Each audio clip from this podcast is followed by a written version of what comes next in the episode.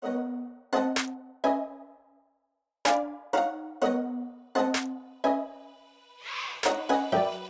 さん、こんにちは。パロアルトインサイト CEO の石積智恵です。CTO の長谷川隆久です。インテグラルの山崎です。今日もレベル5 by パロアルトインサイトをお聞きくださりありがとうございます。アメリカはですね、今日収録日11月2日、日本が11月3日なんですけど、ハロウィンが終わりましたね。まあね、うん日本も最近ハロウィントリックアトリートやってる感じがあるのかなって思うんですけど、どうでした？剛さん、日本のハロウィン。今年はなんか思い出深いことやりましたか？そうですね。まあ、私自身がやることはちょっともうないですけど、何も。なんだけど、今年のなんか日本のハロウィンは、なんつうの、あの、日本でハロウィンといえば渋谷になんかこう、若者がーッと例集まる。ここ数年とか、まあまあ、ここ数年というか、まあコロナ前のところでの流行りだったけど、今年はだから、例年より人手がすごい減って、あの、仮装も減って、あ、もう渋谷にみんな行かないで。そうそうそう。まあ、みんなってわけじゃないんですよね、もちろん。あの人手が結構少な少なかったみたいですね、例年よりは。うんだから、あんまりね、ぶっちゃけ話題になってなかったね、こんなに。うんだからアメリカと違って、そのハロウィンで仮装していく場所っていうのが、そういう繁華街以外にないのかもしれないですね。家の近所、もう本当にご近所さん、アメリカだと本当ご近所さんを回るっていう感じ、そうだよね。そうだよね。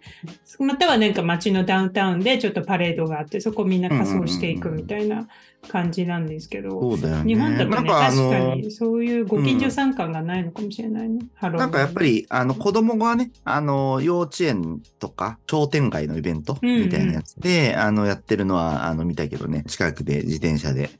走ってたらなんか人がいっぱいいるなと思ったら、商店街の、こう、子供たちが、こう、ハロウィンで、えーコスプレして行列してるっていうのがあったから、まあ、あれは一番本来のハロウィン的だよね。。本当でお菓子も商らったり店街いいですね。うん。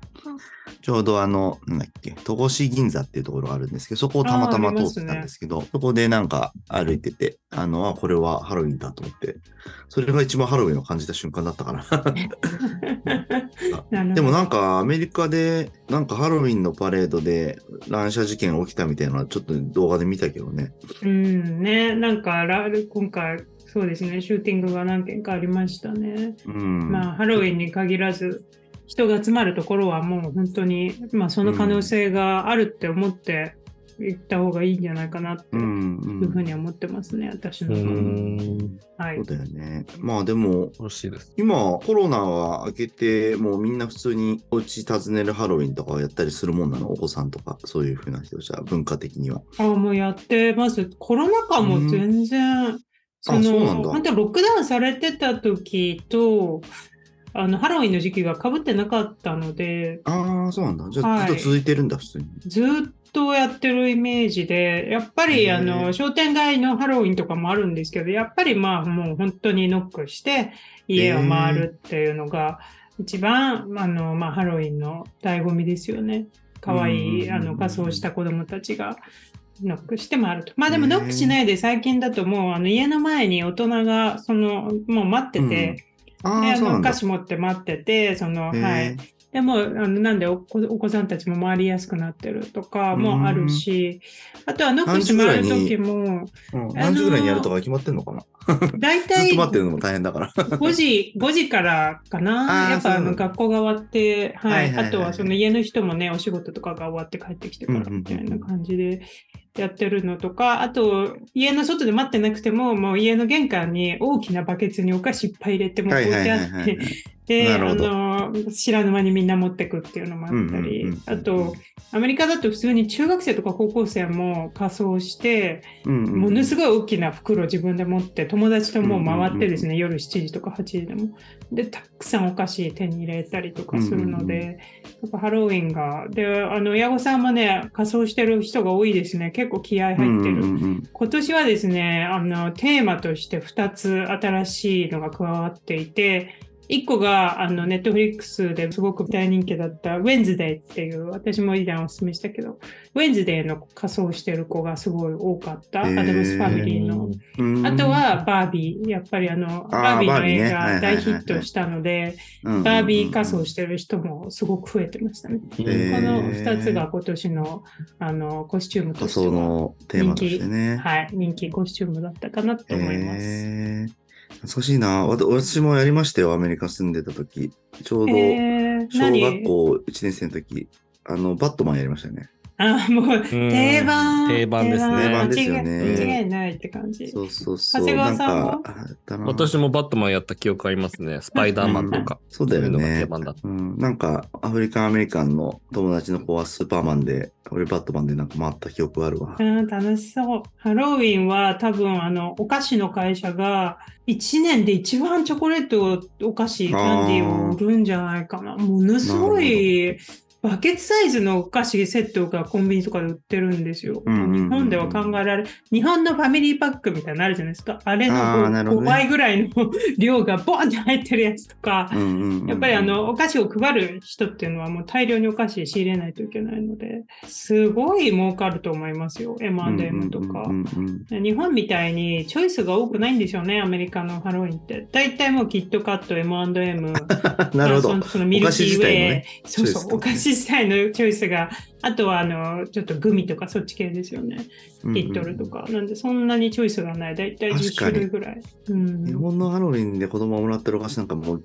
ぱい種類あるもんね、そういう意味だとねで。しょうね。うんいいいいですよね。結構羨ましい。面白いね、そういう。面白いですまあ、発展の仕方。まあでも日本もハロウィンはね、その渋谷でも盛り上がるみたいなの含めて、まあ、講座あるところですけど、かなり定着した感じはありますね。昔あんまりうんそんなになんかイベントとしては、あそこまで話題にななんなかったけれども、まあみんな今はもう知ってるっていうかね、そんな感じになってるから。そうなんですまあだからちょっとよね。うん、落ち着いてよかったのかなって感じもするけどね。なんかその悪い面がちょっと5年ぐらいクローズアップされてたようなところがあったので、その、うん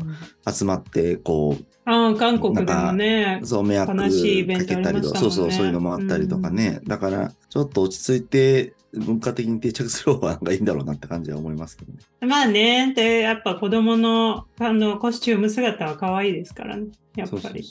そういうところで楽しんでいければいいかなと思います。ハロウィンが来ると、もう、なんていうの？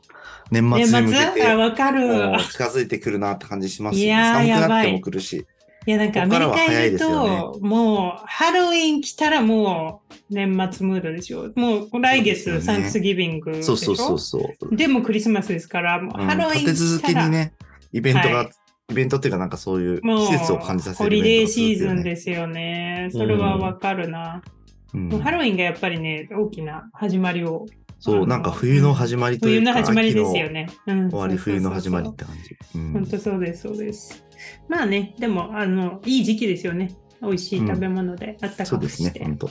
はい。ということで、えー本日もよろしくお願いします。この放送は国際資格の専門校アビタスのスポンサーでお送りいたします。アビタスはアメリカの公認会計士資格 USCPA やアメリカの MBA 学位などの取得をサポートしています。創業26年 USCPA 合格者は累計5000名に達しました。世界に通用する資格や学位を通じてなりたい自分への一歩を踏み出してはいかがでしょうか。あなたのキャリアに新しい視点を。国際資格の専門校アビタス。今週のホットニュース。今注目すべきニュースをピックアップして紹介していきます。まずはこちらのニュースから。米 WeWork 破産法の適用申請を検討。株価も急落する事態に。はい。シェアオフィスの先駆けと言われる WeWork。そうですね。最新の動向についてご紹介します。BBC ニュースによると、えー株価が急落、破産申請の可能性が報じられました。で、この株価がですね、ニューヨーク早朝取引で50%以下の下落ということで、そうですよね。まあ、WeWork 数年前にね、アダム・ニューマンの大きなニュースになって、その後新しい CEO が来て、少しずつ信用もね、業績も回復するかって言われていた矢先にこのニュースという感じですけれども、うんどうでしょう、このニュース。長谷川さん。WeWork は私は一ユーザーとしてはやっぱりあのね、パラアルトインサイト最最初の頃は WeWork かなりよく使っていましたし、いろんなやっぱり場所にオフィスがあって、で、まあシリコンバレーの、えー WeWork、サンノゼのやつ、何箇所か回って、あの、すごくいいのがあったからそこに行って、まあそこでいろんな他のアントレプレナーとかともやり取りして、まあその当時はクリプト系のアントレプレナーがすごく多かったんで、なんかクリプトのミーティングとか、なんかそういったようなことをしてるのを背景に、こう自分たちも仕事をするみたいな感じでしたけども、オフィスもすごい感じが良くて、で、コーヒーとかも無料であって、あとその、なんだ、コミュニティマネージャーの人たちもすごい感じが良かったんで、すごく重宝してましたけども、やっぱり、あの、あれですね、コロナになって、で、まあコロナの影響で、まあもうオフィスも行かなくなって、で、そこからもう全然使わなくなっちゃったんで、まあこのニュース見ながらちょっと、ある意味こう時代の流れでこうしょうがないのかなと思いつつも、なんかこう、いいそのオフィスみたいな、そうシェアオフィスみたいなのがまだないかなっていうのはちょっと少し思ったりもしていますけれども、でももうこれ株価ね、ピークの98%減少っていうふうに書いてあるんで、もうこれはもう本当にもう倒産というか、もう全然あれですね、もうダメになっちゃいましたね。うんはい。これでも株価がね、その半減したって、なんかそういうふうな出てるけど、半減って、なんか聞くと、なんかこう、例えば、日本だったら500円だった株価が250円になったとか、まあもしかしたらなんかね、そんなようなイメージも持つかもしれないけど、見てると2.5ドルが1.2ドルとかになった感じなんだよね。おーだからもう完全にペニーストックっていうなんかこやう、ね世界観に入ってますよね。うんうん元からその感じだったんだ。うん。だからも時価総額は6000万ドルとか出てるね、大体。6000万ドルってことは、まあ、100億ぐらいとかかな大体ざくっと。地価総額6000万ドル。6000万だったらね、100億円ぐらいでね。100億。うんもういやー、なんかね、2019年 IPO するって言ってた時の時価総額が何十ビリオンとかでしたよね、確か。まあ、あれでもだい、ぶ下げ下げられたって言われてたけどうん、IPO の時のプライスが400ドルぐらいかな。だから400が、400まあが1になったみ1。たいなね。下落率99.5とかなんかそんな感じだね。ねうん99.8とかなんか。まあでもすごいですよね、ほんと。なんかまあ、いろいろスキャンダルとかあったりとかね。で、えそんな中で、まあ、立て直しをしてるっていうね、感じのイメージでありましたけど、やっぱり見てると、ここ、なんだろう、こう株価とかも 1, 年半ぐらいかな？2022年に入ってからも急激に、うんなんかずっとなだ、なんだろう、こう、なだれのごとく下が22って。うん、22年までは普通にキープしてるんで、だからある種、コロナっていうのが、まあ直撃した、まあ影響はあったわけだと思うけど、コロナのね、ピークって2020と2021なわけじゃないですか。うんだから実はコロナ明けっていうふうなところ、こういうところで食らってるっていうのはありますよね。だから、まあ、あのコロナの影響ももちろんあるんだと思うんだけれども、その中でこう、医療者数が減っていくっていう中で、多分インフレとか、なんかそういうふうなこととか含めて賃料が上がったりとか、そういうのをし、て、まあ、どんどんコストベースが上がっていく中で、ユーザーが減っていってっていうところに、まあ、今回、特に、あの、そのインフレ退治のための金利上昇っていうので、あの、結局今回も、あの、なんか社債を償還できないみたいなね、社債のリバリ、あリバライができないか、みたいので、あの、もうチャプター11申請するかどうかみたいな話みたいだから、うんだから、まあまさに、なんつうの、こうコロナパターンみたいなやつの典型的なパターンの一つかなって感じしますよね。だからまあ、簡単に言うとこう、コロナでダメージを受けますと。で、ただコロナの間中はいろんな補助とかも入ったりして、なんとかサバイブしてキープしていきますと。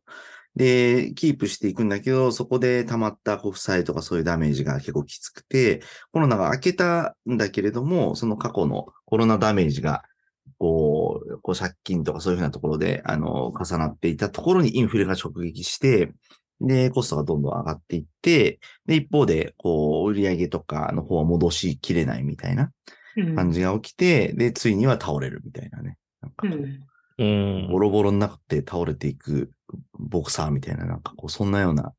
感じですよね。そういう企業さんがなんか、世界的にも、この今年とか、あの、来年にかけては多いんじゃないかなってイメージはありますけれどもね。コロナは生き延びたんだけど、コロナの時のダメージが重くて、そこにコスト、コスト高、インフレが直撃して、耐えきれなくなって倒れちゃうみたいなね。う。うんんまあやっぱり WeWork ってそもそもテック企業というふうに売ってたけれども、テック企業じゃないから、その、うんうん、そうですね。コストの構造とか見てると、やっぱりテック企業だったら GAFAM みたいに人を切ればコスト削減少なくともできるはずなんですよ。ほとんどのコスト、やっぱり人件費すごく多いから。けど WeWork に関しては、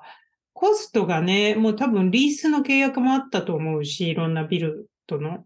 なんか、なかなか、その、じゃあ、どうやってコストを下げるんだ、カットするんだっていう時に、まあ、アジャイルにコスト切りましょうみたいなディシジョンに行かなかったんですかね。まあ、オフィスもものすごく展開しまくってたから、IPO に向けて。あとはやっぱり、インフレ起きてコスト上がって、アメリカで起きていること、まあ日本で起きていることも同じですけど、やっぱ値上げですよね。値上げで価格転嫁して、そのマージンを維持するとか、そういう力があるかどうかっていうところで、やっぱりそこがもうトレンドの変化みたいなのもあって、使わなくなっちゃってね、最初、あの、タカが言ってたみたいに、ああいうのもあって、価格転嫁できなかったんだろうね、シンプルにね。うん、単純に値上げしたら、まあ、人が去っていくそいうな。そうそうそう。もうそもそもね、使う人が減ってるっていうサービスになってしまったわけだから。だから、相当、まあ今、石積さんが言ったみたいに、小さくするっていうのをもっと速いスピードでやらなきゃいけなかったかもしれないね。難しいですよね。これ今読んでてなんかすごい面白いの見つけたんですけど、なんかインドはこのグローバルの WeWork のチャプター11の影響を受けないというのがあるみたいですよ。なんかそのインディアンビジネスは、この WeWork インドの CEO のカラン・ビルワニっていう人によると、WeWork グローバルから違うエンティティであると、WeWork インドは。なので、こういうバンクラプシーとかチャプター11は、インドのメンバーと、あとステークホルダーに何の影響も与えないし、これからもインドでも使い続けてくださいということを言っているので、なんか面白いですよね。なんかこう、グローバルな WeWork っていうブランドで展開してるけれども、こういうでかいマーケット、インドとかは、なんか別会社として運営しているので、あれなんですね。多分、それはね、結構世界的にそうなのかもしれない。うんあのー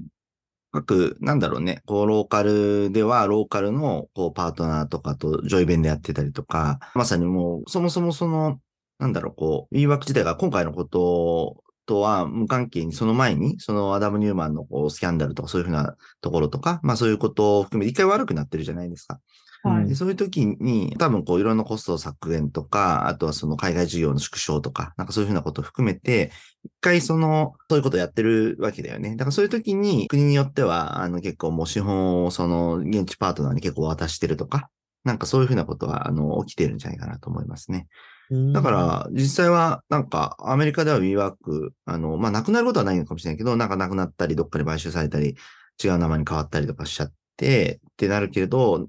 なんかしないけど、こう、インドでは残ってるとか、あの、どっか韓国では残ってるとか、なんかそういうことが起きるんじゃないかなと思いますね。うん。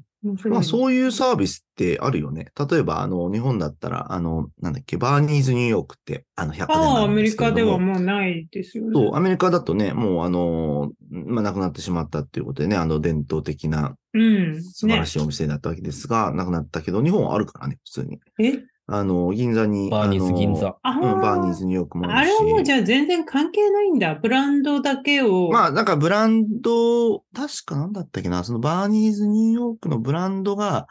確かどっかに譲渡されていて、そのブランド管理をするファンドかなんかとかで、うんそこからライセンスを借りてるんじゃなかったかな、確か記憶によると。うん、面白い。なんかそんな風になってるので、もしかしたらなんかそんなことも起きるかもしれないですね。だから、ね、WeWork の知名度ってすごい高いじゃないですか、日本だって。うん、高い。エアオフィスといえば、まあ、なんか、WeWork っていうふうなイメージ。まあ、あの別にその量とかそういう問題じゃなくて、こう知名度はすごい高いから、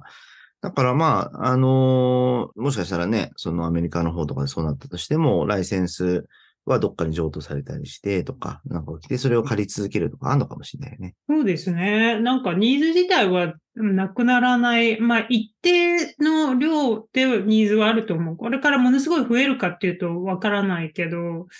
でもなんか必ずこういうリモートワークしてる人も、あの、オフィスで仕事したいと思う人もいると思うし、うん。または会社がね、サテライトオフィスとか、ちょっとなんかメインの事業と関係ないスピンオフ系の事業のオフィスとしてフロア上がりするみたいなニーズとか、ね、ゼロからフロア探して契約して借りるって大変だけど、WeWork とだったらそういうのが簡単だから、アメリカではね、うんうんうんうんアマゾンとかそういう大企業があの WeWork と契約してたわけですけど、そういうニーズ自体はこれからもあるとは思うので、なんかね、うん。ぜひ何かしらの形で残るといいなって思いますよね。私もなんかねユーザーとして。うんうんビジネ使いたい。スモデルというか、なんだろうね、機能としては必要だよね。そうそうそう、も機能としては、ね本当そうなんですよね。アメリカでもそのアダム・ニューマンのその問題の時、やっぱりエリザベス・ホームズとすごく対比されて議論されてたんですうんよ。で、エリザベス・ホームズはもうあのセラノスのファウンダーですね。彼女はもう刑事訴訟を起こされて、今有罪判決出て、えーいるんですけど、まあ、セラノスとの違いで言うと、やっぱ WeWork はちゃんとプロダクトを作ってサービス展開して、やっぱりあの本当に課題解決してたから、実績として。だから、セラノスはやっぱりそこの時点で、まあね、嘘をついていたわけだから、やっぱりそこはちょっと違うし、本当なんか、まあ多角的に展開しすぎた。もうスピード、スピード、スピード命でやりすぎちゃったっていうのと、あとアダム・ニューマンの、まあ、個人としての、まあいろんな問題っていうのがあったけれども、サービスとか自体は本当にいろんな人のニーズを解決はしていったとは思うから、ね、何かしらの形で 残るといいですね。そうですよね。なんかやっぱり今のね、オフィスって日本とかでも、まあいろいろね、あの移転とかあったりとか、あのして話聞いてると、やっぱりこう、設計として全社員が来ることを前提に設計されてないオフィスとかも結構プロフェッショナルファームとかだと聞いたりするとあるああー、もうので、逆にハイブリッド前提みたいな感じですね。そうそうそうそう、全全員会社来たら座れませんみたいな。特にあの、うんなんていうのかな、コンサルティングファームとか、そういうところとか、あのーまあ、あとはその、なんだろう、SIR とか、あの、ソフトウェアの会社とか、なんかこう、まあ、結構、比較的、あの、リモートをこう、積極的に活用して、まあ、今でもまだ作っ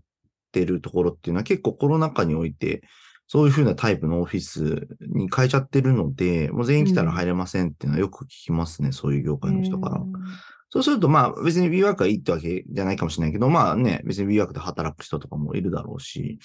普通にニーズは残ってくんじゃないかなと思うけどね。リモートワークは減るかもしれんけど、まあなんかステイホーム的なリリモートワークっていうんですかね。家から完全にやるリモートワークは減るんだけど、オンライン会議は、あの、減らないじゃないですか。うん、あの、オンライン会議は別にオフィスに来てもいっぱいやってたりするので、今って。確かに確かに。なんかそうすると、やっぱりこう、私もそうですけど、こうう動くんですよね。いろんなところに、こう、うんあの、オフィスでオンライン会議もやるけれども、一方でなんかこう、いろんなと、こう、会議いっぱい入れられちゃうから、そうするとこう、外でやっぱ会議に入らなきゃいけないとかっていうシチュエーションってやっぱあるんですよ。当然ながら、そのいろいろそのコンフィデンシャリティとかあるから、なんかね、そういう気をつけながらやらなきゃいけないわけだけれども、うんね、やっぱりこう、パソコン開いて、落ち着いて、外から会議入りたいみたいな時とかあるので、まあそういう時になんかリモートのね、サテライトオフィスとかで WeWork あったら、特に地方とかだったらいいだろうなとか思うし、まあうん結構そういうニーズは結構もう定着するんじゃないかなって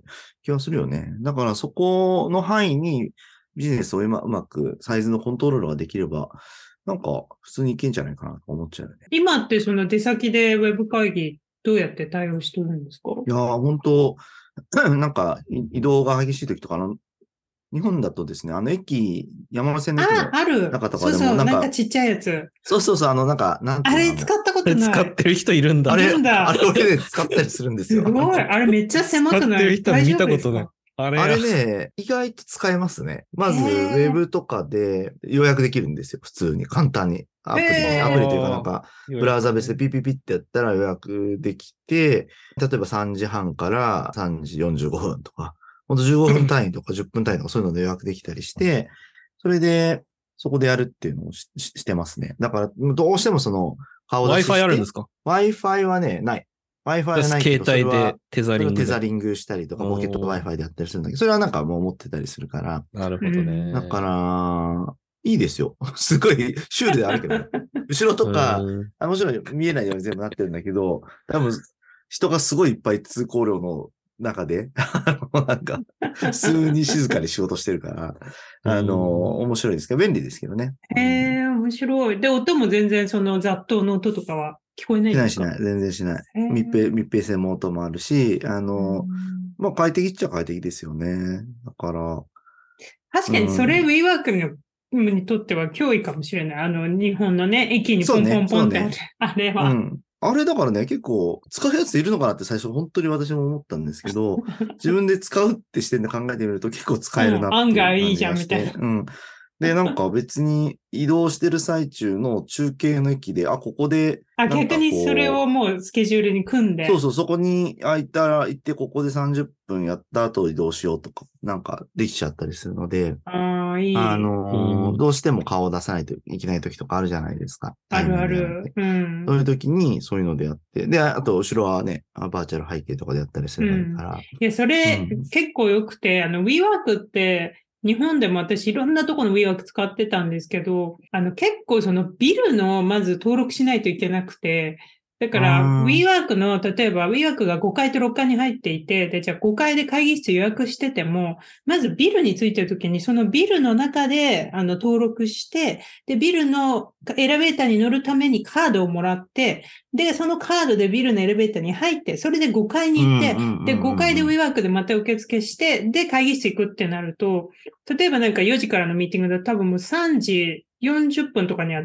ビルについてないと、なんか良くい。ないみたいな。で、それがすっごいめんどくさいんですよね。なるほどね。そうなんですよ。アメリカの場合、まあ私が知る限りですけど、WeWork のカードキーでビルのセキュリティのカードキーもあの使えるみたいなところが結構あったから、それがシームレスだったんですけど、ど日本の場合、そのビルの管理会社と WeWork のやつと違う契約が多くてですね、契約。うんうんうん。それがね、結構めんどくさかったので、そういう意味でも、その、駅のやつはいいですよね。もう、本当にうんほ、もう。いや、でも今の、泉さんが言ってみたいにディテールはこういうのビジネス重要だよね。そういうところの便利。さとか。そうそう、ミーティングにけ遅れるわけいかないからね。それ結構決定打になったりするよね。なりますユーザーサイねド。とかしたら。うんなんかそのブースとか本当楽ちんも楽ちんだよ。本 そうですよね。当なんか電車とかなんかタクシーとか移動してる中でこうペペペって入れといて、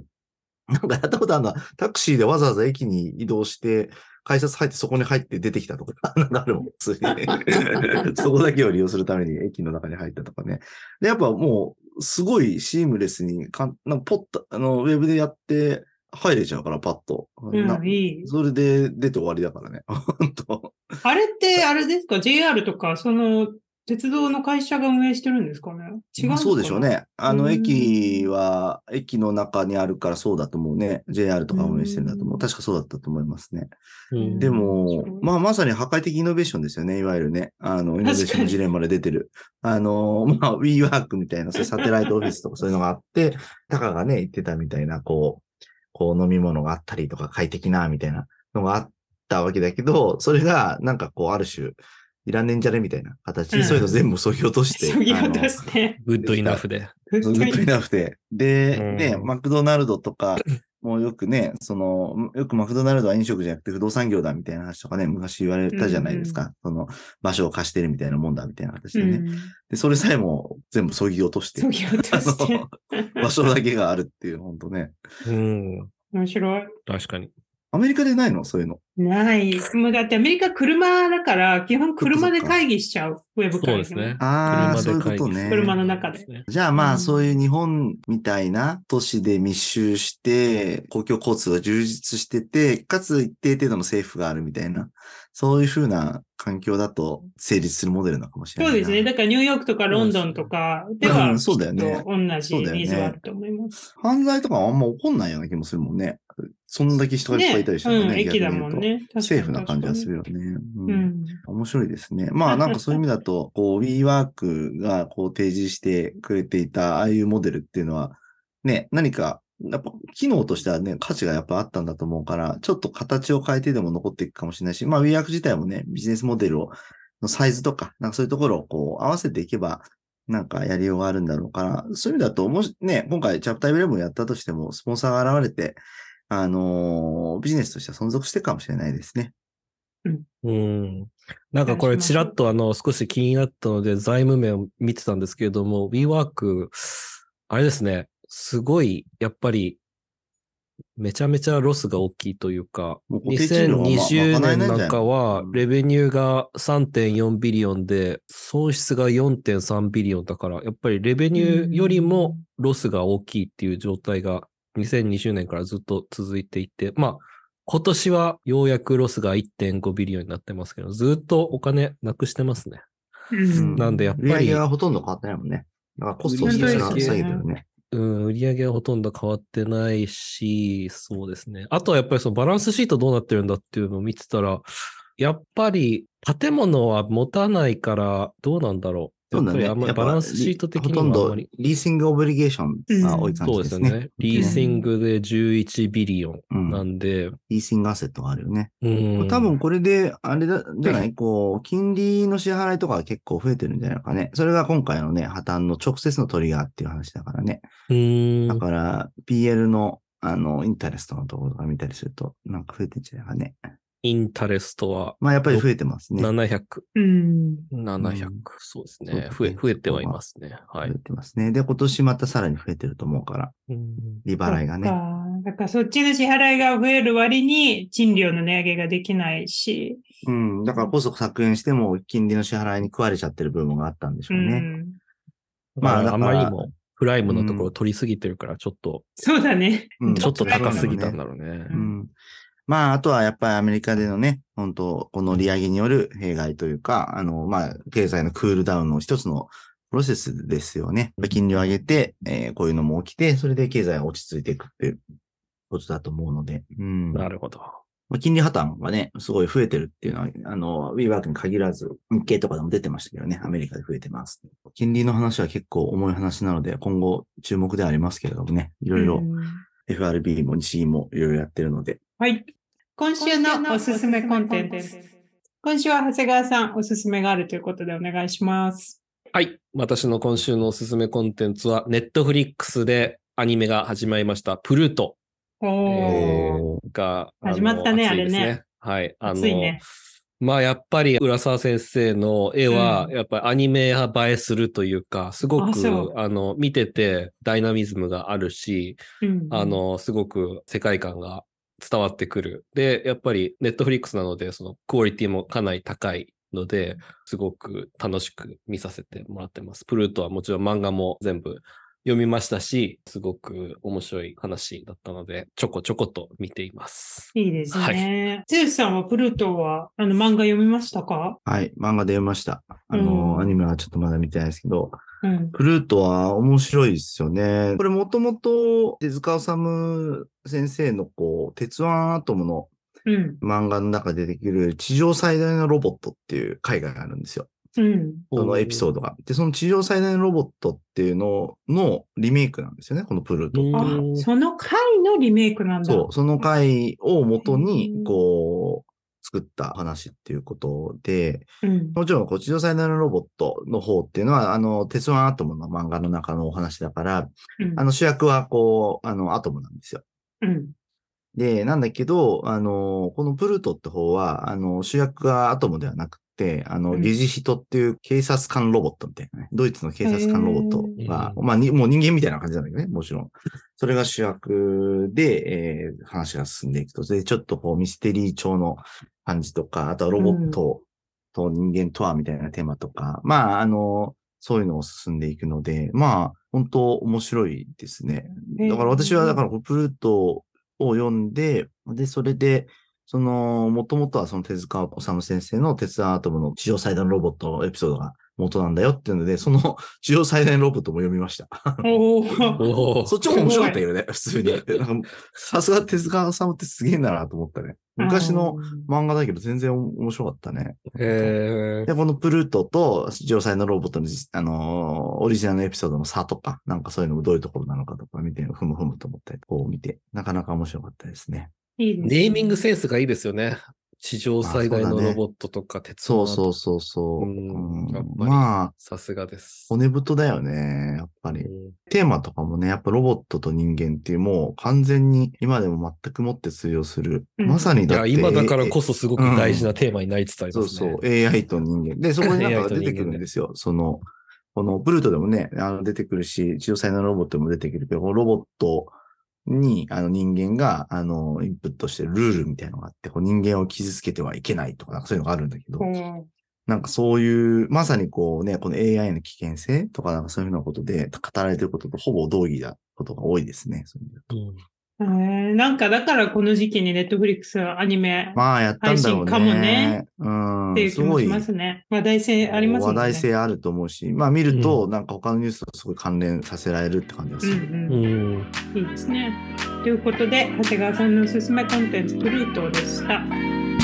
さて、早いもので時間がやってきました。この番組、レベル5 by パラアルトインサイトは毎週木曜の朝に公開します。音声を聞いてくださった方は、ラジオネームでのご連絡も受け付けておりますので、お気軽にご連絡ください。キャリア、就職、転職、留学相談など、プライベートな内容から、このニュースをどのように見ている、見られている、これについてよくわからないので解説してほしいといった具体的な相談まで、何でも結構ですので、概要欄にあるご意見箱や Twitter の DM までお気軽にご連絡ください。また、この番組がいいと思ったら5つ星レーティングや、このポッドキャスト面白いよと身近な方にお勧めしていただけると大変励みになります。それではまた来週お会いしましょう。ありがとうございました。ありがとうございました。ありがとうございました。最終形態 transform Got to do the X ミュータントになる It's the norm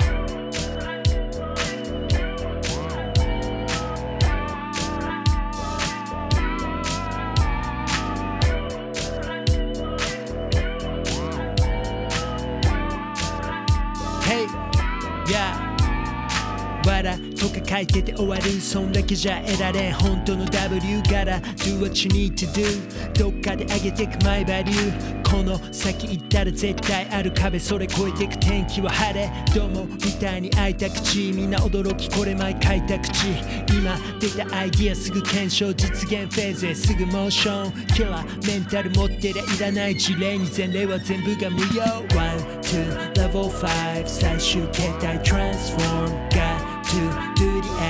X ミュータントになる It's the norm One, two, level five 最終形態 transform Got to do the X ミュータントになる It's the norm